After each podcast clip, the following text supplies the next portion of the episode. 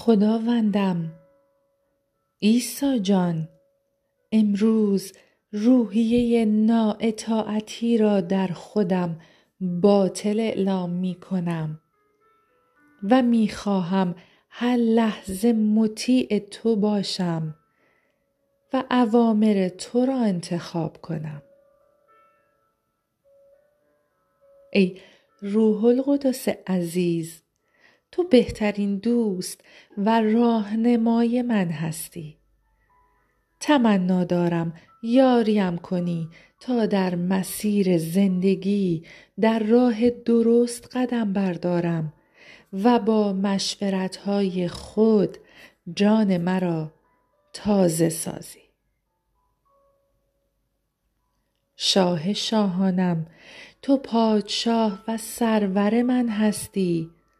تمنا دارم یاریم کنی تا همیشه تسلیم اراده تو باشم. چرا که اراده تو برای من بهترین است و مرا به حیات جاودان می رساند روح القدس خداوند تو به خوبی از ضعفهای من آگاهی. تمنا دارم قوت خود را بر ضعفهایم جاری سازی تا با قدرت روح تو و نه به زور انسانی. پیروزی را تجربه کنم. ای روح القدس عزیز می دانم که در تو قدرت انجام هر کاری را دارم و با ایمان به تو می توانم بر این دنیای گناه آلود غلبه کنم. سپاس گزارم که در زندگیم تولد یافتی.